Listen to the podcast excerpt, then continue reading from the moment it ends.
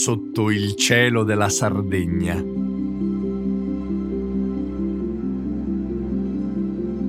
La Sardegna è terra di storie che sembrano leggende, colori di paesaggi dipinti, pianure misteriose, case bianche sotto il grigio delle nuvole, caratteri agitati da un vento che solleva di continuo la sua orchestra, un'enfasi di fiati, soffi, aliti e correnti, fronde curvate sull'immenso paesaggio silenzioso, abitato da gente radicata nelle campagne, gli stazzos dai tetti talvolta a tinte forti, smaltati dal sole, diademi su un'isola. È una indicibile nostalgia, la Sardegna, fatta di cieli di una dolcezza profonda, lembi d'azzurro intrappolati fra le linee rabbiose delle montagne, grandi crepacci che anche di giorno hanno il buio nel fondo. Emozioni di prima mano, arcaiche, popolano queste zone. È una terra che dà, la Sardegna, ma è anche una terra che chiede, una terra che vuole la sua piccola parte del nutrimento dell'uomo.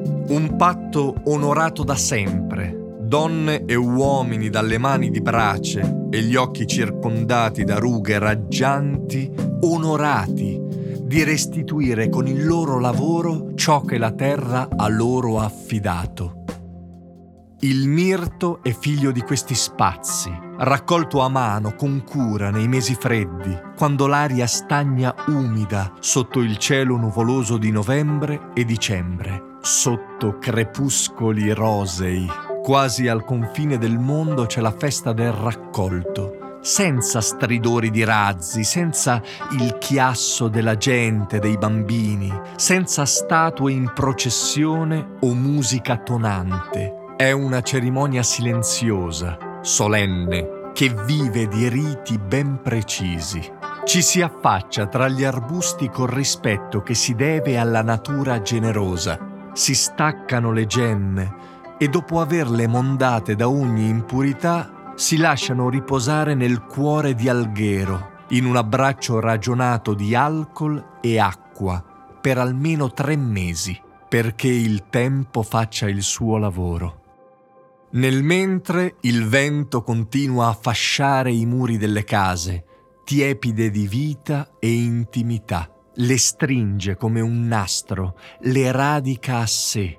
Le siepi di fichi d'India raccolgono la brezza nelle pale verdi e spinose, prima che passi l'inverno e arrivi quel caldo che smalta di sole i tetti e sfida i campi con la temperatura da fornace.